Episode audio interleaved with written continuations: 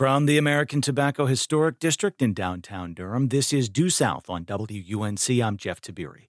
As the war between Israel and Hamas continues, we are going to spend some time speaking with two people who are trying to provide support to steer others through grief here in North Carolina.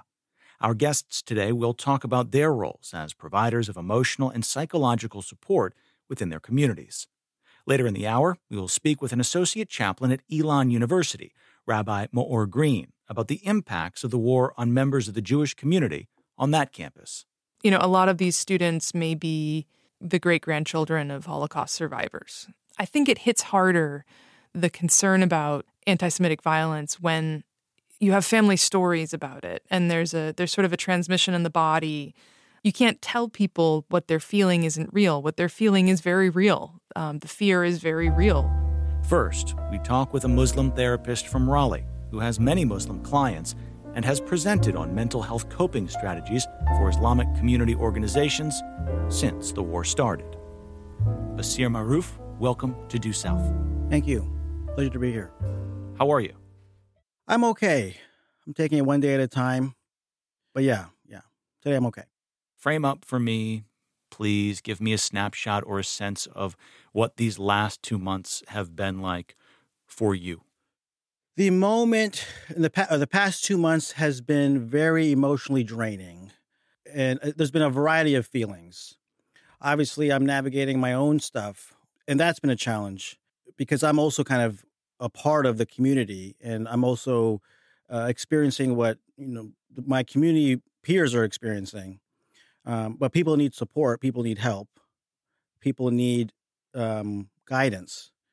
I think the biggest struggle that I've I've had the past two months is knowing how to provide that, knowing what to provide, or how I can be of service. Social media plays a huge role in it. Yeah. As far as thing, you know, waking up and having my phone be, you know, uh, just going off. I mean, this yeah. is the heaviest, weightiest stuff, and if you're Yeah. waking up and seeing it, like, yeah.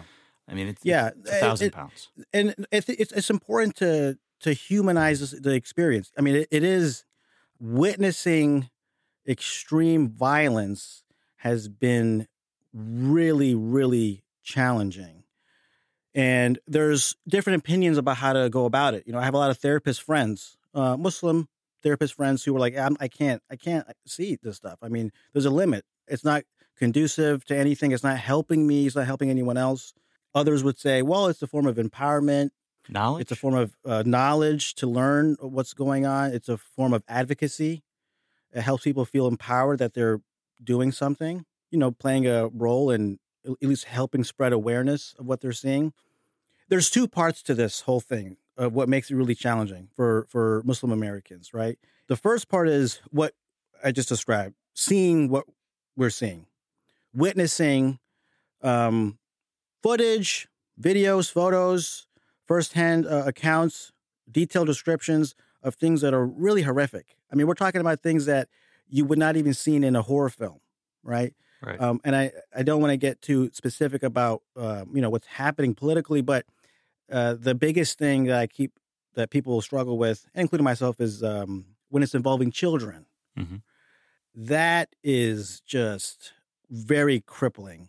You know that it, it it's it haunts people, right? Because you you know people will see children suffering and then look at their own kids at home and think this could happen to my own children, right? And it's like a I can't describe it in words. It's like it's such a very strange type of emotional pain. You know, it actually reminds me of um, parents would describe the struggle of trying to help a child, like a teen, who's struggling with addiction. hmm You want to help, but you can't. You can't.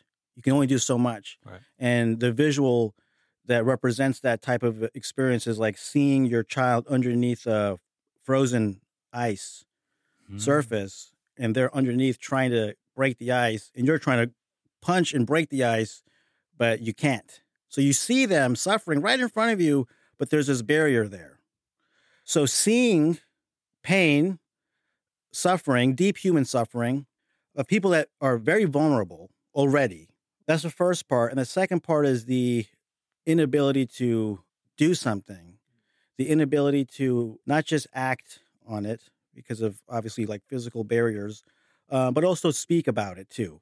And that's the really uh, hard part for a lot of people.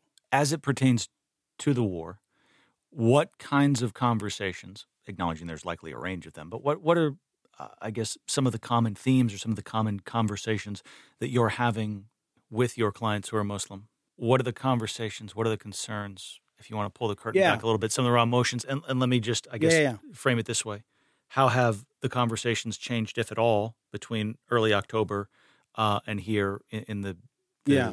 final few weeks of the, the Um, year? so early on, as soon as the conversation begins, it's this unloading of, I can't believe this happened and this happened and I saw this and I couldn't believe that no one understands and no one cares and what is going on. And it's just a, this overflow of, It's a release. It's a vent. yeah, yeah. Actually, they say that's a that's a type of trauma response when a when a person is kind of scattered. There's just thoughts coming out of everywhere, and uh, it's coherent. There's a theme. It's not like oh, I'm upset about this thing. There's an overload of information, data coming in that's traumatic, and so that is a completely unloaded very quickly. Just in five minutes, you'll hear someone just tell you all these things that they that, that they have seen the shock and confusion about well why does this not make everyone else crazy am i crazy for for being upset about this like i this is I feel, people feel like they're in the twilight zone Mm. Imagine watching like 9-11 and you see 9-11 happen and no one else is like concerned about it You're like what the heck are you all seeing what i'm seeing that's how muslim americans feel Mhm. that they're seeing something which is insane and no one else is feeling what they're feeling. It is not being echoed. It is not reverberating to. Yes, right. And so when people are witnessing the stress and they're absorbing the stress, it's not being spread out. They're not able to. That's what therapy is, right? Someone, I hold the pain for someone.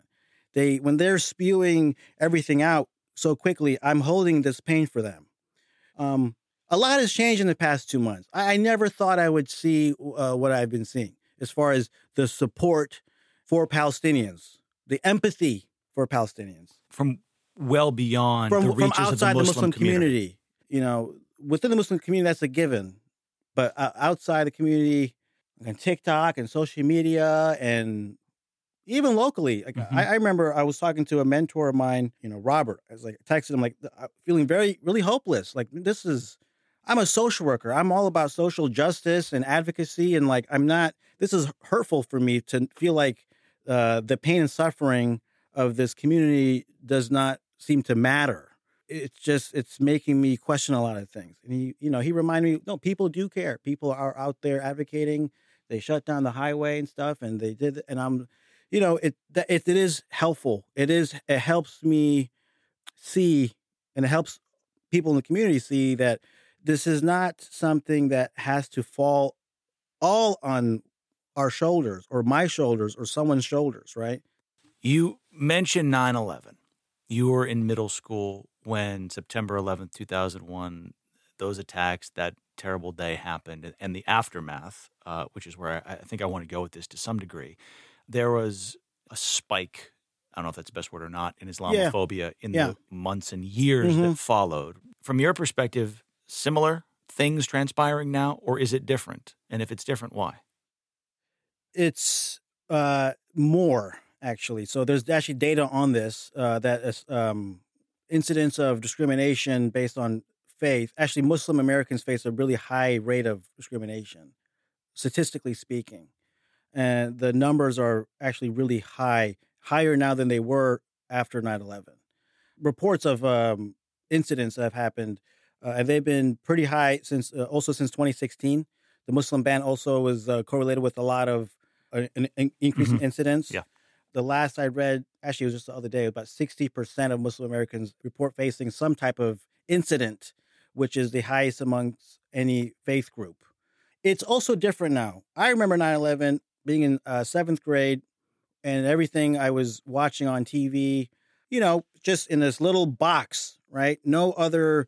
Um, There was no social media. yeah, there's no social media. So when they would start talking about Islamic this and terrorist this, and I remember being a kid and being so angry at the TV, so mad that people were misusing and um, hijacking the religion, giving the religion and the community such a bad name. And I remember thinking, this is not, that's not who we are. But that's a good question, though, as far as like how uh, Islamophobia after 9 11 correlates or relates to, with what's happening now. I think that it's definitely part of the same narrative. Yeah. You know, that, you know, you have a lot of people who don't know a whole lot except for what they see and read, right? So they are coming in to this whole situation already with this preconceived notion that Muslims are in some way uncivilized.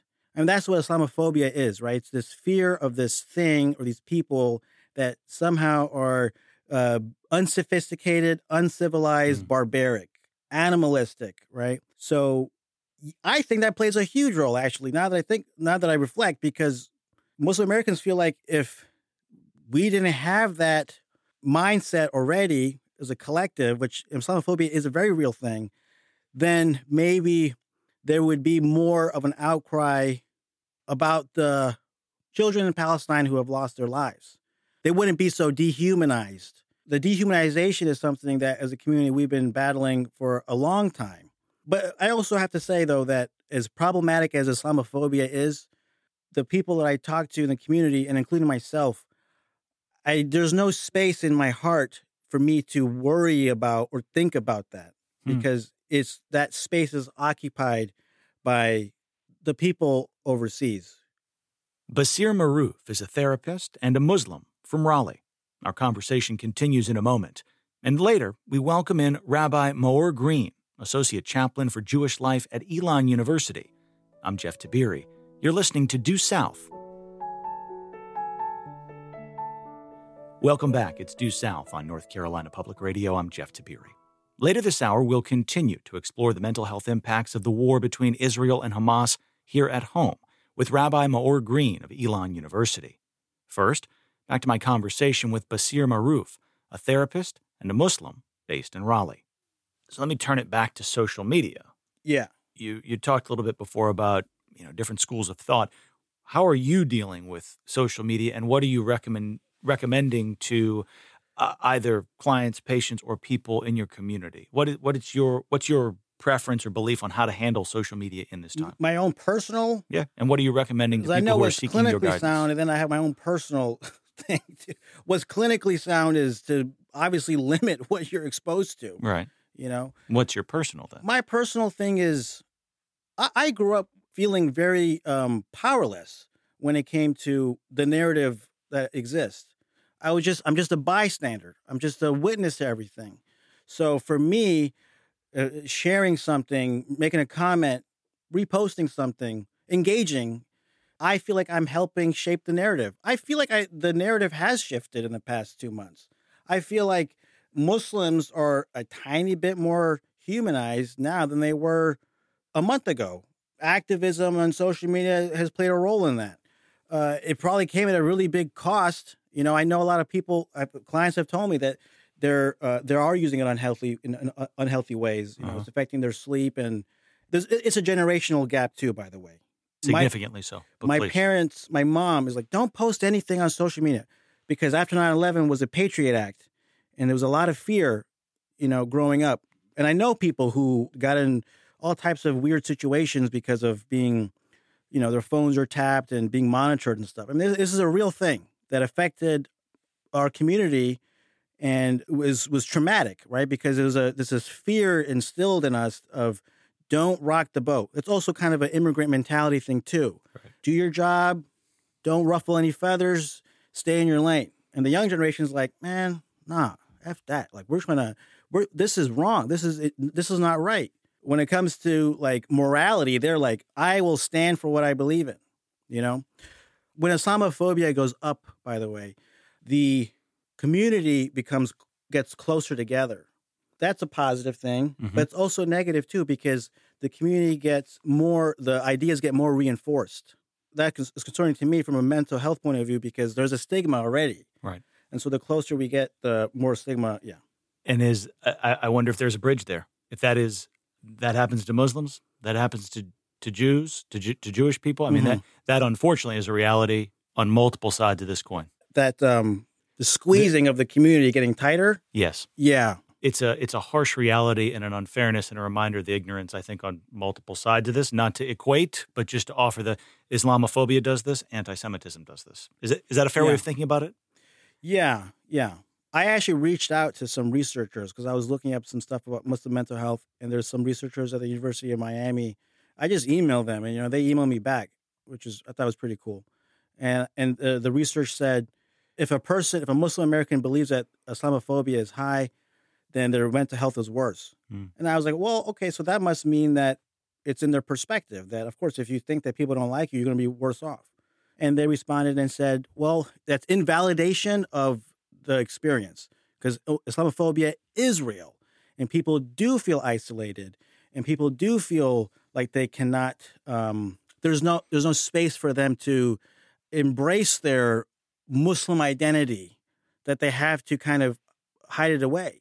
Basir, as I was getting ready for this conversation and thinking about it, I said, "All right, is there a, is there you know I want to know about whether or not there's anyone in your orbit who's Jewish, and if you're having conversations with an acquaintance or a friend or a client or a patient or a, co- whatever."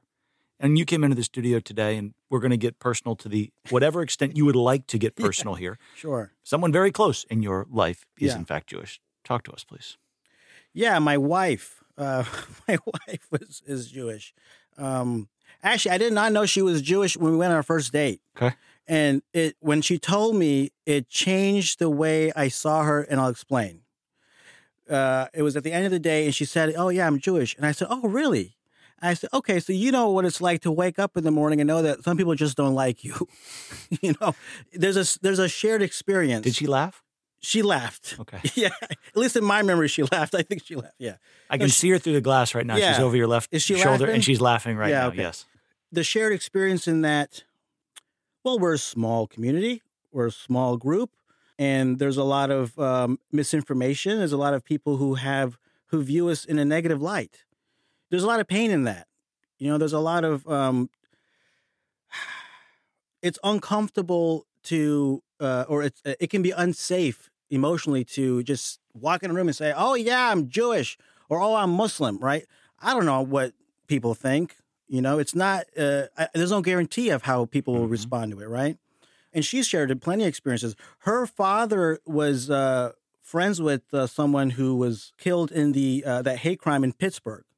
At Um, the synagogue. Yes, uh, Tree of Life, I think. Yes. Yep. Yeah. Yep. I know someone. My friend growing up, Deah Barakat, he was Oh, killed in a hate crime in Chapel Hill. Of course. Uh, there's been other things that have happened uh, that we both, you know, are connected to. I don't know. Not to say that it's like a trauma bond. I mean, there's obviously the relationship is much deeper than that, uh, than just you know these like ne- negative things, right? But she's my best friend. Uh, my family loves my wife, incredibly so. Her being Jewish was never anything that anyone ever thought twice about. We have a lot of similarities when it comes to uh, the faith, by the way, which is, you know, Islam is built on the foundations of Christianity and Judaism. You know, Mm-hmm. we believe in Prophet Moses. We believe in Prophet Abraham. These are really important figures in the Islamic tradition. So um, I I am able to separate, you know, what's happening from people and faith and communities. And that's what I think the world needs is to be able to separate that there's no such thing as a no group is a monolith. Israel, Palestine, America, the Jewish community, the Muslim community, there's so much diversity in thought and how people approach things, how people approach life. So, um, yeah, my wife's Jewish. Basir Marouf's Jewish wife was with him during our interview, which we taped earlier this week. She sat behind him in an auxiliary studio, sipping coffee for the better part of a half hour. She and I were directly facing each other as Basir and I spoke. And it was at this point in the conversation when we went off script, and I asked if she would like to join our conversation. She obliged. Katie, welcome to Due South Thank you. this is not the likeliest of unions, but uh, it it works uh, based on what you're telling me. I'm not going to play couples therapist here. So don't worry. Um, what are the conversations like for y'all as it pertains to the weight of the last two months? Are you talking about this every day, once in a while? I would say it's pretty much every day that we're talking about it and just sharing things that we're seeing online. I'll be like, "Are you seeing this? Did you see this?" You know, we're sharing things back and forth. So it is a topic every day.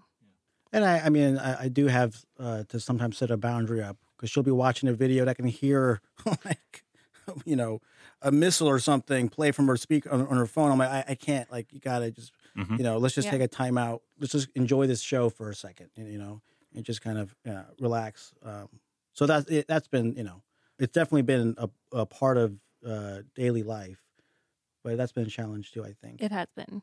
I'm interested in the family dynamics. Y- y'all are working through this hmm very heavy moment together, saying at times, like, no, I, need the speaker off. I don't need to hear another effing missile uh, w- Mhm. ripping through the air.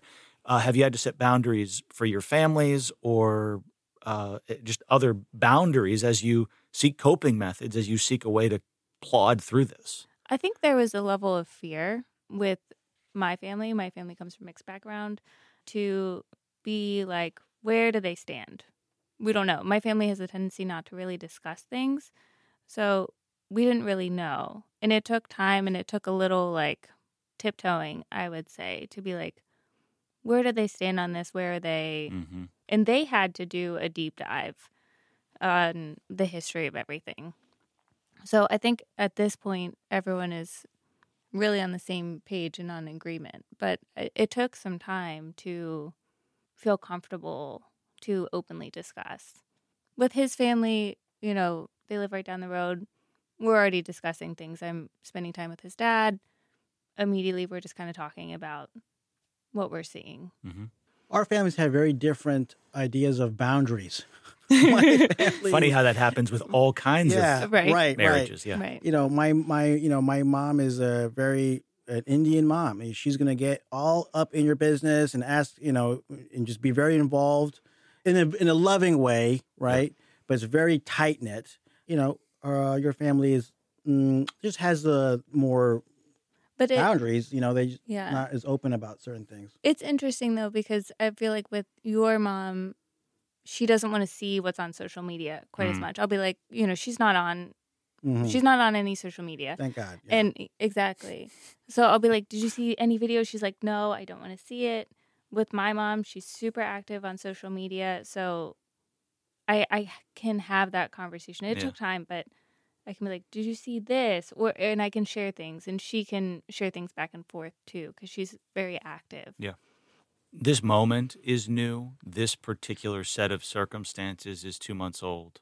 Uh, this, sadly, is not a new reality for Jewish and Muslim people living around Mhm. the world or Americans. Kind of that acknowledged. I- I'm curious about what gives you hope, what gives you optimism for yourselves individually, for your family. To be honest, it's hard to have it's hard to see a light of when, you know, where the end is. When it's going to stop. What do you think?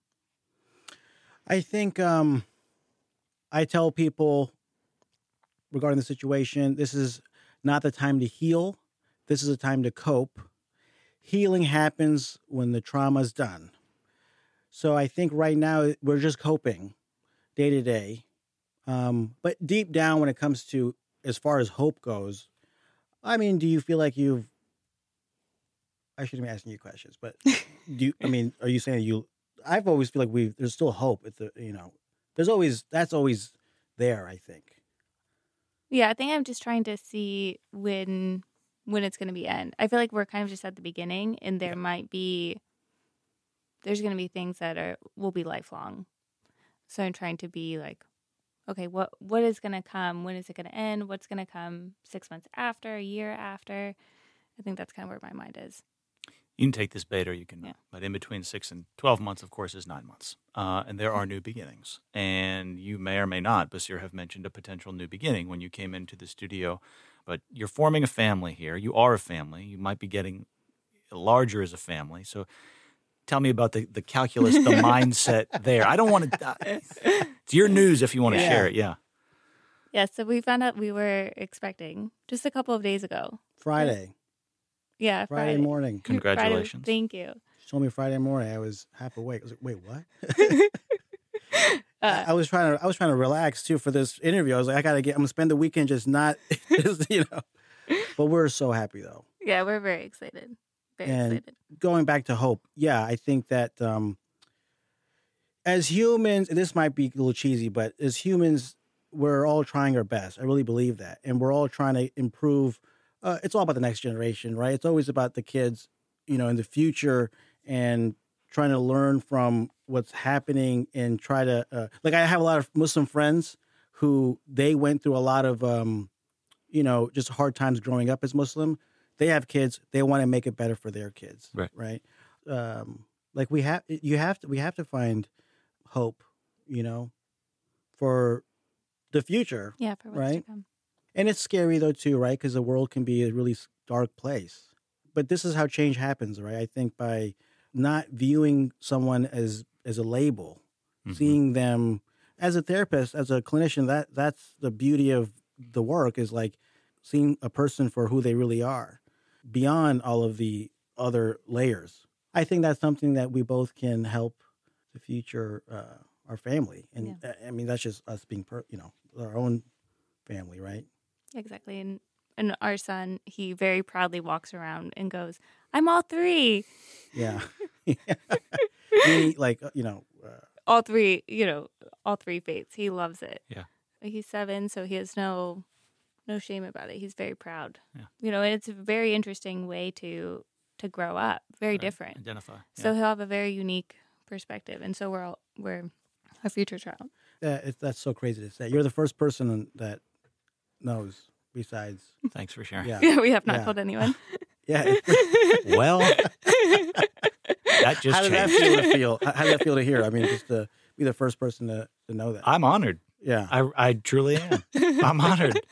I suspect you didn't wake up Friday morning and think, eh, Yeah. the first guy I'm going to tell is that fellow bu- brother Right, of the right. Bald Brotherhood on the radio. Yeah. Yeah. yeah. yeah. It's such a, that's a, that's a curveball, you know, because it's such a, I mean, it, it starts. Finding out you're going to have a child in the midst of this is a curveball. It just makes sure I, un- or is that what you were I alluding think to? just or having a kid in general. it's a massive yeah, curveball, yes. But yeah, yeah. I really saw it to be honest. Like there was a lot of darkness in this past two months, you know, and um, I view it as a little light, you know, and and it feels selfish for me to say that. It's like because it's light for us, but you know, uh, I'll take it. I'll take it. Basir Maroof and his wife Katie live in Raleigh. Our next guest has also been providing emotional support for members of their community. Rabbi Maor Green is Associate Chaplain for Jewish Life at Elon University. And our conversation begins with Rabbi Green sharing some of the deep seated fear felt by some on campus. So, students at, at Elon have experienced anti Semitism before October 7th. That's not like a new thing. It doesn't happen that often, but it but it happens whether on Elon's campus or, you know, when out and about in Alamance County. I think the attacks on October 7th have kind of brought up this this major fear of a of a much more significant anti-Semitic incident that, in my mind, is is um, informed by intergenerational trauma. You know, a lot of these students may be the great grandchildren of Holocaust survivors. I don't think there are any that are grandkids. There there are staff um, who are um, Two generations removed. two generations, for example. So the there is a it, it's it's um I think it hits harder the the concern about anti-Semitic violence when you have family stories about it, and there's a there's sort of a transmission in the body of that that is that's you know you- you can't you can't tell people what they're feeling isn't real. What they're feeling is very real. Um, the fear is very real. And, you know, I, I do think that the parents might be slightly more concerned than the students, but a lot of students are concerned too.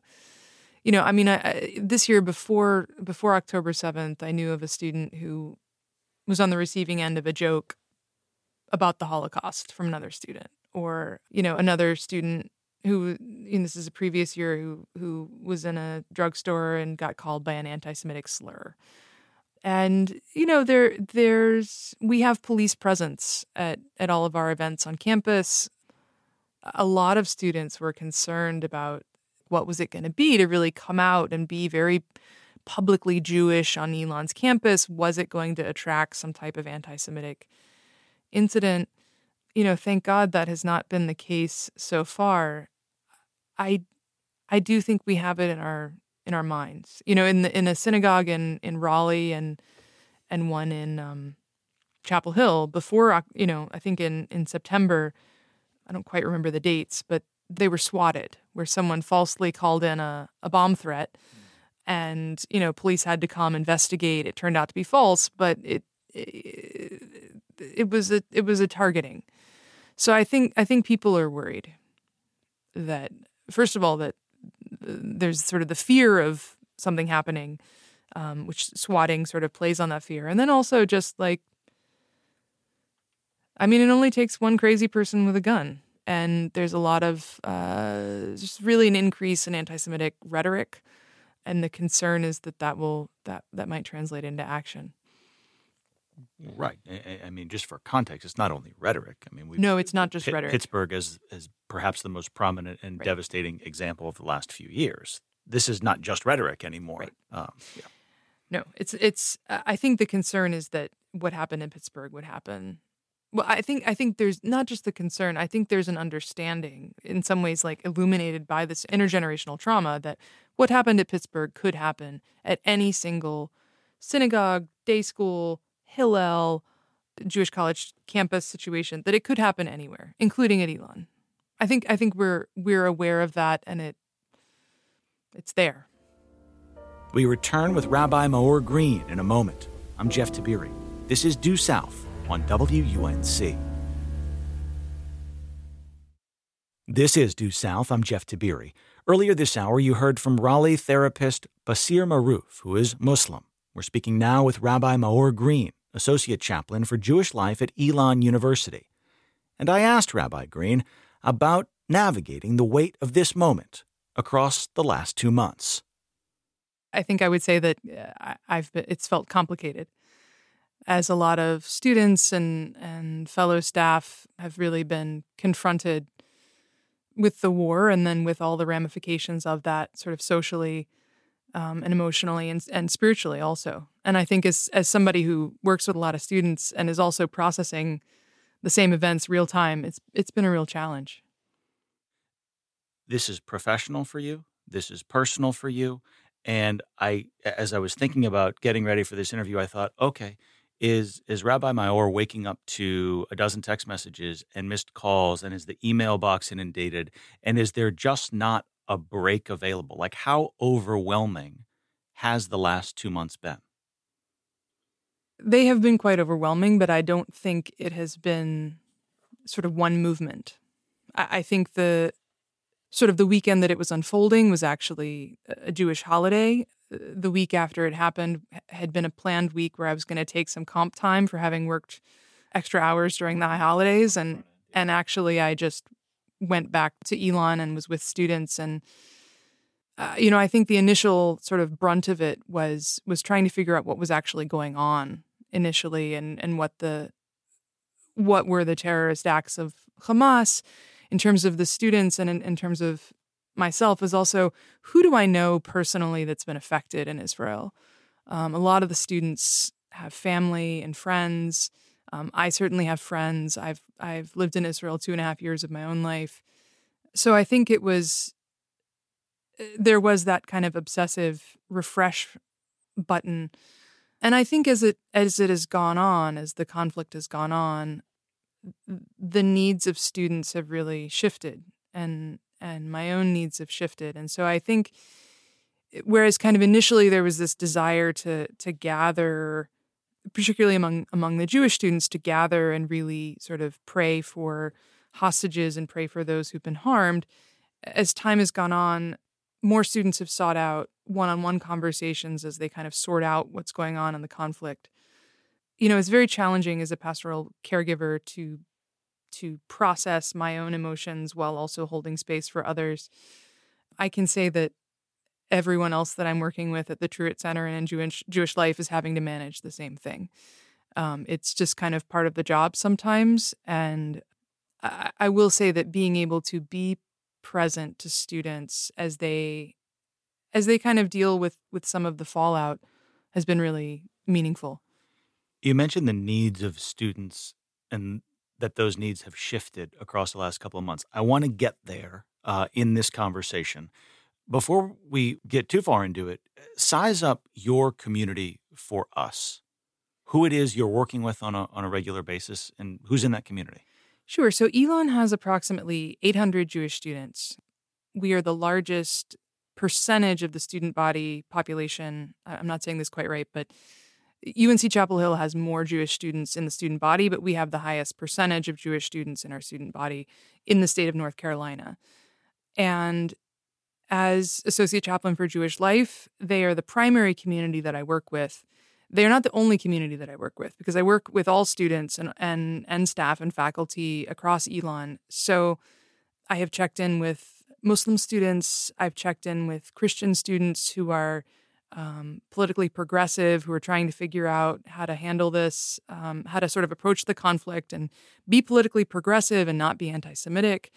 So I've really worked with a range. Let's pivot back to early October. You've talked about the, the needs of the students who you engage with, their needs have shifted. But early October, what were the initial needs from them? What were your conversations like? So, so early October, there were one-on-one conversations that were really more panicked, which were I haven't been able to get in touch with this relative, or I've been able to get in touch with them and they're okay for now, but I'm really worried about them. Or this is all really shocking and I don't know how it's going to end. Um, because I think for, for a lot of these students, this is a this is something new to to see Israel in a in a vulnerable position, or just to see a sort of wide scale war and terrorism play out on social media is it was just really jarring to people's systems. So I think that the, the initial response was one of just kind of shock and then the need was to be there. Um, was just to listen and to be there. Um, on a on a collective level, it was very important for many of the Jewish students on campus to gather and have a vigil in support of hostages, in support of those that they care about in Israel in support of the state of Israel. That was very important for students to do that, and students led that, I think, Monday night after the attacks on, on Saturday. Rabbi Maor Green, Associate Chaplain for Jewish Life at Elon University, is our guest here on Due South. And across the last two months, you have sought to provide spiritual and emotional guidance during this incredibly difficult time. Our focus, again, here is mental health and how North Carolinians are processing this war. So, those are some of the initial needs. Uh, how has it manifested? How has it changed across these last two months or so? I would say, in in addition to those, there was the beginnings of people realizing that their friendships were going to change if they expressed political views, or or learning that people that they had been friends with had very different views than they did, and how were those relationships going to navigate that difference? And I think, um, particularly for for students who identify as progressive and proudly pro-Israel, of which there are a significant number of those at Elon, this is sort of the first time they've been presented with this picture from the external world that those things may actually be in conflict. And figuring out how to navigate that, not just on a theoretical level, but on a personal level, with friends and family, I think has been very challenging. Um, and I think that that was, uh, in some cases, that that was beginning. That was sort of there in the beginning of October, but that that I think is has become much more central. I'll also say something that that began in October and has remained is a concern with with anti-Semitism on campus. We have been, uh, I think, relatively lucky in that we haven't um, we haven't had many instances of anti-Semitism that I can think of, and and those that we've had have been not major. Um, Elon has really done a lot of work on that and has did a lot of work before this fall, but I think the the the fear of it is still very great. So I, you know, uh, we recently had um, a refresher on active shooter training and um, that the students had as well. So I think it's just kind of this this pervasive stress that uh, certainly as this as it as it goes on, you know, initially students wanted to talk about it, and now sometimes they want to talk about it, but sometimes they want to talk about anything but the conflict because there's a it's such a it's such a drain on the on the nervous system. It's such a it's such a stressor. Are there particular conversations that linger in your head for you? I mean, I think I in some ways I I also worry about the students who do actually approach Israel with a lot of nuance and actually aren't really talking about it at all with very many people because they know that they will be ostracized if they say something like this. And so there's a sort of voluntary silencing that I think is there's voluntary silencing, but also a sense of like, am I really a part of this community? Am I not a part of this community? I mean, I will say it's striking. I went I went to a an educational talk last week led by two Palestinian students at Elon and friends and those who are supporting them. And and some of the social media, you know, the remarks that they made about responses that they had had to their social media posts were eh, basically identical to what I'd heard from some Jewish students. That if you sort of took out the specifics of what they had posted about, the dynamics of it were very similar of of sort of relationships fractured, after someone made a post, you know, not being acknowledged with people that they thought were friends, usually there's not a big blow up. Usually it's not a big fight about it. It's just kind of a, a ghosting or a stonewalling or a, a, a sort of shunning. Let's stick with social media.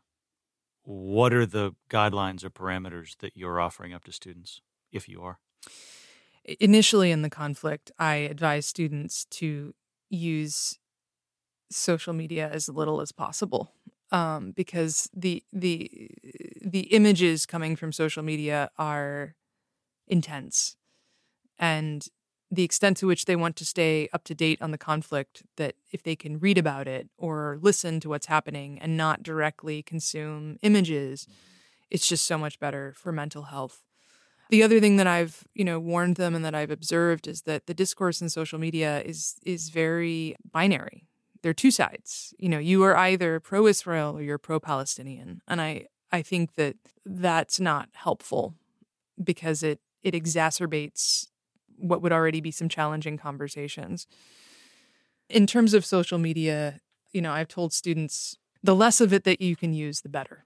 One thing we haven't discussed yet are the differences in generations and with students, I mean, I would imagine the vast majority of students you're dealing with are under the age of 25. Um, perhaps there's a, an exception to that rule, but there are staff members, there are professors, there are assistant professors, there are people who are of uh, a different generation. And their parents. And their parents. So please take it away from me there on the, the generational differences that you are experiencing or, and, and navigating.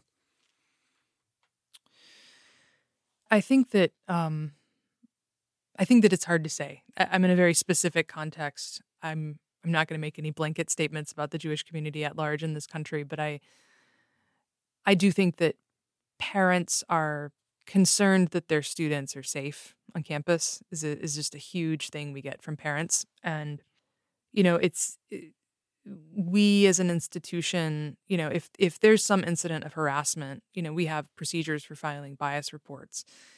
But we there's nothing that we can do and, and i don't think anything that we should do if somebody says something that a student disagrees with. If there isn't any particular anti-semitic targeting and a person makes some kind of political statement about the war that that is anti-occupation or potentially anti-israel and they're really couching it as a non-anti-semitic criticism i feel like sometimes we disappoint parents because we can't you know we're we're an academic institution. We we are sort of liberal in the traditional sense of the word in that we want students to be exposed to a diversity of ideas and figure out how to manage that. And so i, kind of hold this eh, sort of with with two hands eh, uh, sort of on the one hand i'm you know for the for the grief that it often causes students and parents to be confronted with an idea that they don't agree with like that that grief is real and being able to hold that and hold the cognitive dissonance of it, particularly in relationships, will make you a better person. Like being able to hear things that are that are hard and that that you are diametrically opposed to and still recognize the fundamental humanity of someone else and not just kind of shut down conversation is huge. So, you know, I think it's I think it's our parents are very important and it's also, you know, I, I don't have as much day-to-day interaction with them. So that's also that also makes yeah. it harder. And I would say can get you to a place of being better, not necessarily will. so splitting splitting hairs here. I mean, theoretically, yes, but you you've you've got to you've got to get there. I think I think for me, one thing I distinguish between is is validating feelings and validating worldviews and stories. Um, and I, I think in particular with this conflict, there can be two stories that seem to be diametrically opposed that can be true at the same time. And it, I agree with your can versus will, but I I do want my students to be able to hold difference. I think this helps. Eh, eh, the implications of this are far beyond the conflict. They will be better human beings if they can learn how to do this. Let's talk about strategies for coping with the, the, the, range of emotions that I'm sure you have encountered across these last two months. What are the strategies? And if you want to take it one step deeper, short term versus long term, is there much variance between those two? In terms of, let's say, emotionally coping, I don't know that it, in a short term way, I don't know that it's that different from any other type of crisis in the sense that, you know, are you taking care of yourself? Are you eating well? Are you sleeping well? Are you exercising? Are you with others in community? Do you have a support system of whether it's friends, a therapist? It is, in that sense, a, a stressor like any other. The ways in which it's, I think, quite different for a lot of our students is, I'd say, in areas of meaning. For a lot of students, their identity as, as Jews is very much in relationship to the state of Israel somehow. And as their understanding of the state of Israel gets sort of more complex, their understanding of their own identity is necessarily destabilized. And so there's a lot of meaning making that kind of needs to happen in that, which I suppose is more of a long term strategy, also to use your distinction. So, you know, short term, just kind of letting students know that they're loved, you know, and all of the the sort of the implications of that. But that that's like that's like baseline, like letting students know they're loved, that, that there's a place for them, that they're you know as safe as we can make them in this mm-hmm. world. And then longer term, providing sort of new ways to explore so they can construct new systems of meaning or sort of bolster the ones that existed that have gotten more complicated. Hanukkah begins this week. Yes. What is top of mind or front and center for you? You know, one of the one of the teachings in around Hanukkah is that um, there's this or Haganuz, there's this there's this hidden light in all of creation that we get to kind of appreciate some of it during Hanukkah, but it's more kind of a a clue that or a sign that there's a lot more there than we can see. And so I, I think you know Hanukkah is a, is is really a celebration of light, and I I I think when I look at Hanukkah candles, I see. I like to imagine the light that I can't see. That's that that is there in the darkness. That it must be there because I I believe it's in everything. Rabbi Maor Green is the associate chaplain for Jewish life at Elon University. Rabbi Maor, thanks for joining us on Due South. Thank you for having me. Happy Hanukkah.